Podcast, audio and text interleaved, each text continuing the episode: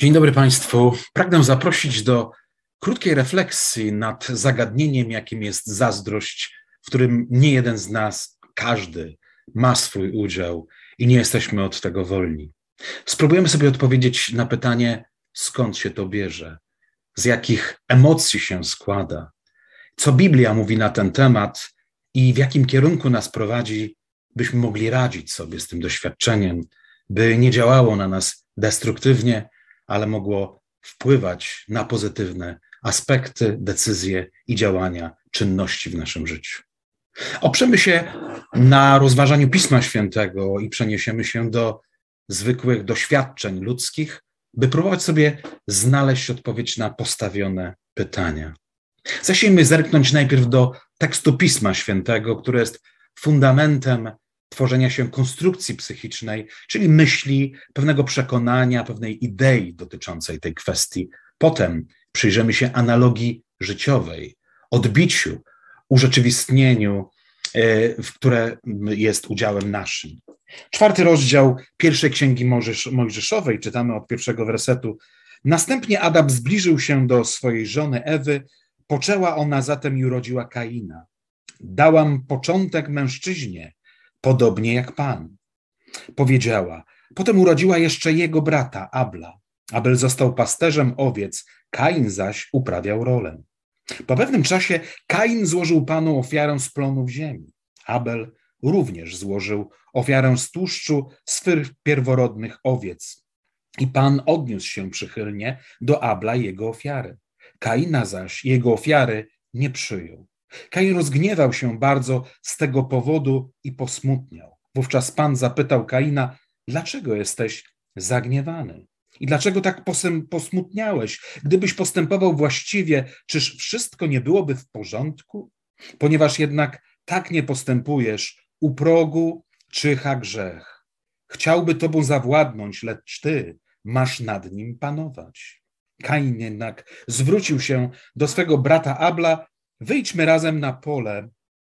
A kiedy tam się znaleźli, Kain rzucił się na swego brata i zabił go. Wtedy Pan zapytał Kaina: Gdzie jest Abel, twój brat? Nie wiem, odpowiedział. Czy ja nie jestem, czy ja jestem stróżem mojego brata? Cóż ty zrobiłeś? spytał Pan. Rozlana krew twojego brata woła do mnie z ziemi.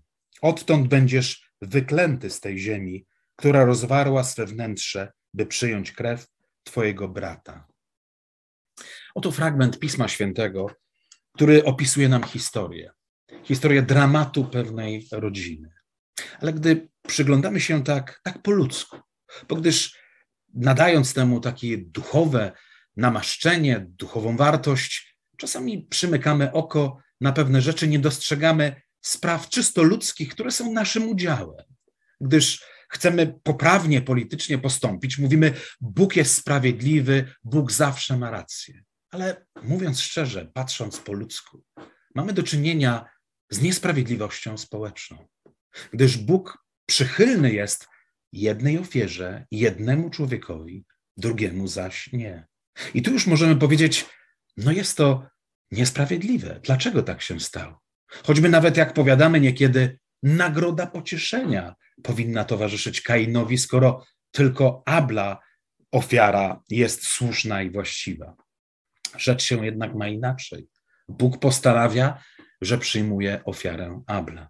Oczywiście moglibyśmy tutaj próbować teologicznie obronić i powiedzieć, że no tak, bo Bogu milszą jest ofiara ze zwierząt aniżeli, aniżeli mm, z e, produktów żywnościowych bądź też roślin. Tak, tylko że w tym czasie nie było jeszcze zakonu. Nie czytamy w tekście Pisma Świętego, że był to zwyczaj, że była to religia, że był to liturgiczny e, wyraz miłości, wiary i poddania Bogu. Widzimy, że jest to pierwsza rodzina, która dopiero się osadza w tej ziemi. Jest bardzo ważna, istotna kwestia, na którą warto zwrócić uwagę, że ta rodzina rozwija się już po upadku. Po upadku w grzech, kiedy odwróciła się od posłuszeństwa Bożej woli, kiedy zostali wygnani z raju, z miejsca doskonałej relacji z Bogiem, kiedy tęsknota za tą relacja, relacją towarzyszyła im, ale musieli radzić sobie w nowym miejscu, w nowej ziemi. Tam też spotkało ich wyzwanie, które zostało powiedziane, że w pocie czoła będziesz jadł swój chleb, a w bólach będziesz rodzić swoje dzieci. Tak się stało. Rodzina Adama i Ewy w postaci dwóch chłopców, Kaina i Abla, zaczęła organizować sobie życie. Byli to już prawie dorośli bądź zupełnie dorośli ludzie, bo każdy z nich zajmował się już swoją działalnością. I w tym momencie przyszedł czas, kiedy Kain wyszedł z inicjatywą, bo on jako pierwszy złożył ofiarę. Drugi złożył, Abel. Jednak Abla ofiara została przyjęta. Kain w zupełnie naturalny, ludzki sposób.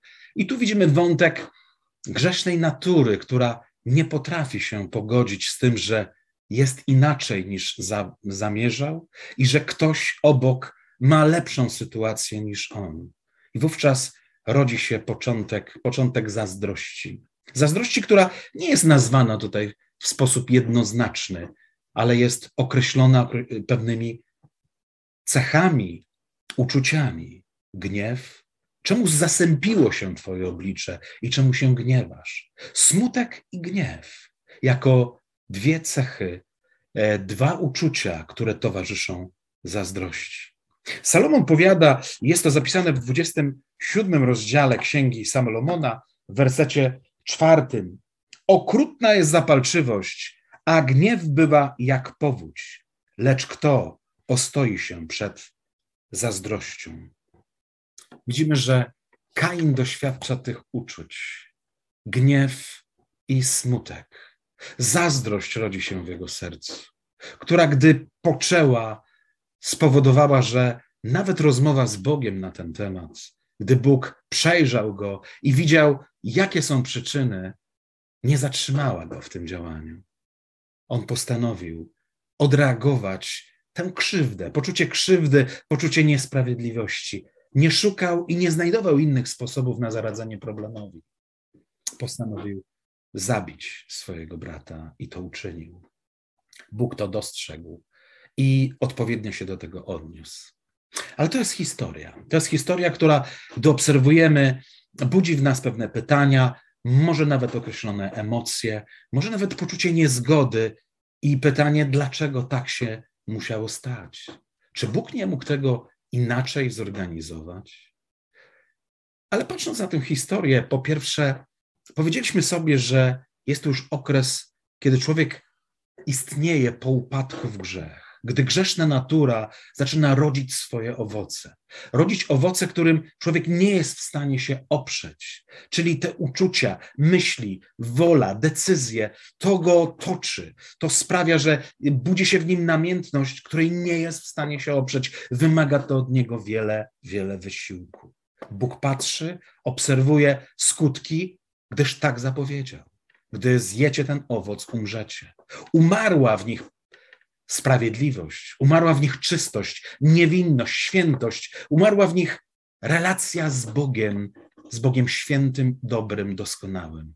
Umarła wraz z tym ich doskonałość. Zatem doświadczamy i obserwujemy zbieranie owocu niedoskonałości grzechu.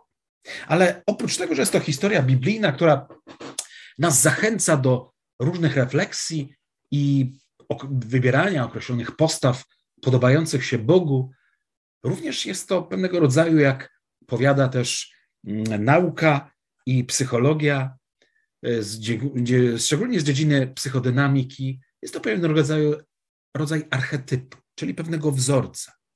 Jak możemy to pojąć i zrozumieć w tym momencie? Otóż jest to pewien obraz, który e, może być udziałem każdego z nas, jest. To, że Kain tak postąpił, to nie jest tylko jedyna historia, która tak powstała, czy, czy powtarzająca się historia u niektórych ludzi. Każdy z nas staje przed takim wyborem. Powiedzieliśmy sobie na początku, że Kain doświadczył niesprawiedliwości społecznej. Niesprawiedliwości społecznej polegającej na, tej, że, na tym, że jeden zostaje wybrany, jednego aktywność zostaje doceniona, drugiego zaś nie. Ale z czym się spotykamy każdego dnia? Czyż nie, nie jest tak często, że, że nasi bracia, sąsiedzi, bliscy, ludzie wokół nas bardzo często doświadczają czegoś lepszego niż my? Czy nie budzą się w nas te same uczucia, że przynajmniej jesteśmy smutni, rozczarowani, zażenowani, zniechęceni, zdemotywowani, bo wkładaliśmy wysiłek, postanowiliśmy zrobić coś konkretnego, ale jednak nasza aktywność nie zostaje doceniona. Ktoś inny do, zostaje doceniony obok nas i uważamy, że nie powinno tak być, że również ja powinienem być doceniony. Rodzi się smutek, rozczarowanie, ale nie tylko. Bo jednak jeśli to trwa, jeśli widzimy sukces, w którym się pławi sąsiad, brat, przyjaciel, osoba, która jest obok, doceniona bardziej niż my, wówczas ten sukces powoduje w nas gniew. Gniew, i tu się rodzi właśnie postawa zazdrości. Zazdrość, która która jest jak namiętność, płonie w nas. My nie chcemy rozmawiać z takimi ludźmi. A jeśli rozmawiamy z tymi, którzy pławią się w sukcesie, a my oceniamy to jako porażkę naszą, bądź też niesprawiedliwość społeczną, wówczas to nas wiele kosztuje. I bardzo często jeszcze wchodzi do tego obłuda. Uśmiechamy się, robiąc dobrą minę do złej gry.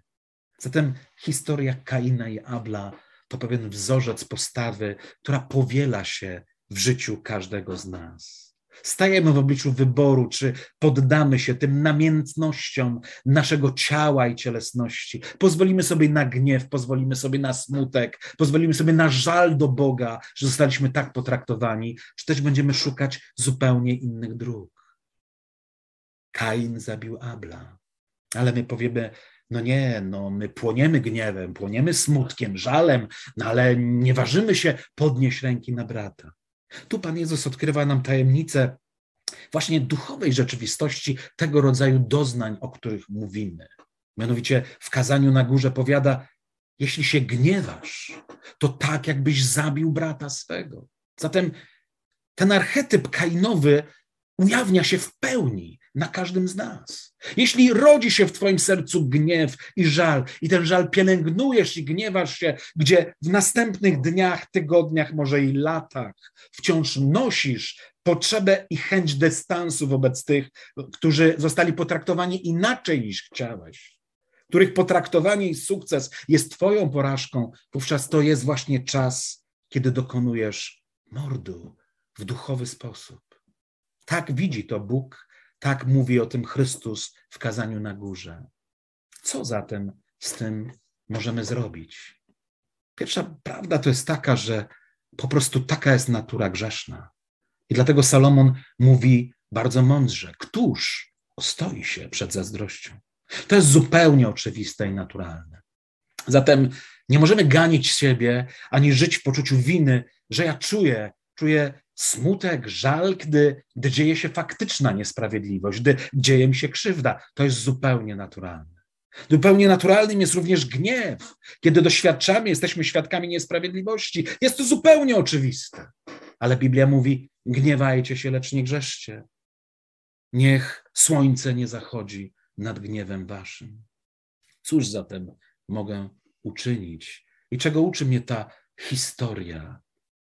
Pan Bóg powiada: Gdybyś postępował dobrze, Twoje oblicze byłoby pogodne. I tu pojawia się pewna nadzieja i pewien kierunek. Szukanie dobra. Jest niełatwo szukać dobra, gdy jesteśmy zdemotywowani, gdy smutek, przygnębienie i żal przepełnia nasze serce. Wtedy nawet wobec siebie mamy żal, że nie, nie postąpiliśmy inaczej, że nie zasłużyliśmy na lepszą ocenę ale w Chrystusie. I tu się kłania bardzo konkretna odpowiedź, w której chrześcijanie znajdują błogosławieństwo. Mianowicie, jeśli jesteśmy w Chrystusie, wszystko możemy w tym, który nas wzmacnia. Wszystko możemy, to znaczy, że możemy się sprzeciwić naszym ludzkim, cielesnym pobudkom. I szukając dobra, a tym dobrem jest błogosławienie tym, którym się wiedzie, Błogosławienie tym, którzy zostali wybrani i docenieni bardziej niż my. Cieszcie się z cieszącymi, a płaczcie z płaczącymi. To wymaga samozaparcia, ale prowadzi do zwycięstwa nad gniewem, nad żalem i w rezultacie pozwala cieszyć się z innymi, co sprawia, że w swoim czasie przychodzi dzień, kiedy i my doświadczamy sukcesu, wyróżnienia i błogosławieństwa. Bo nie może zawsze być źle. I Bóg współdziała we wszystkim ku dobremu, którzy Boga miłują. Zatem archetyp Kaina i Abla jest pewnym wyzwaniem. Wyzwaniem do tego, byśmy mogli podejść w proaktywny sposób do tego doświadczenia. Reaktywny będzie sposób taki, kiedy po prostu poddamy się temu, co się dzieje, poddamy się naszym emocjom i pozwolimy im wybuchnąć w niekontrolowany sposób, co spowoduje znaczne szkody nie tylko w nas samych, ale i w relacjach z innymi ludźmi. Ale kiedy spojrzymy na to w proaktywny sposób, zaczniemy dostrzegać, jakie konsekwencje może przyjeść niepohamowane, niekontrolowane wyrażenie naszych emocji, możemy podjąć decyzję, że uczynimy to, co jest słuszne i właściwe, że pobłogosławimy i pogratulujemy zwycięzcy, podczas gdy sami przygotujemy się do tego, by uczynić lepiej to, co zamierzamy zrobić. Dziękuję serdecznie za uwagę. Życzę dobrych przemyśleń, mądrych spostrzeżeń, właściwych decyzji i sukcesów w doświadczeniu zastosowania Pisma Świętego w życiu. Do widzenia Państwu.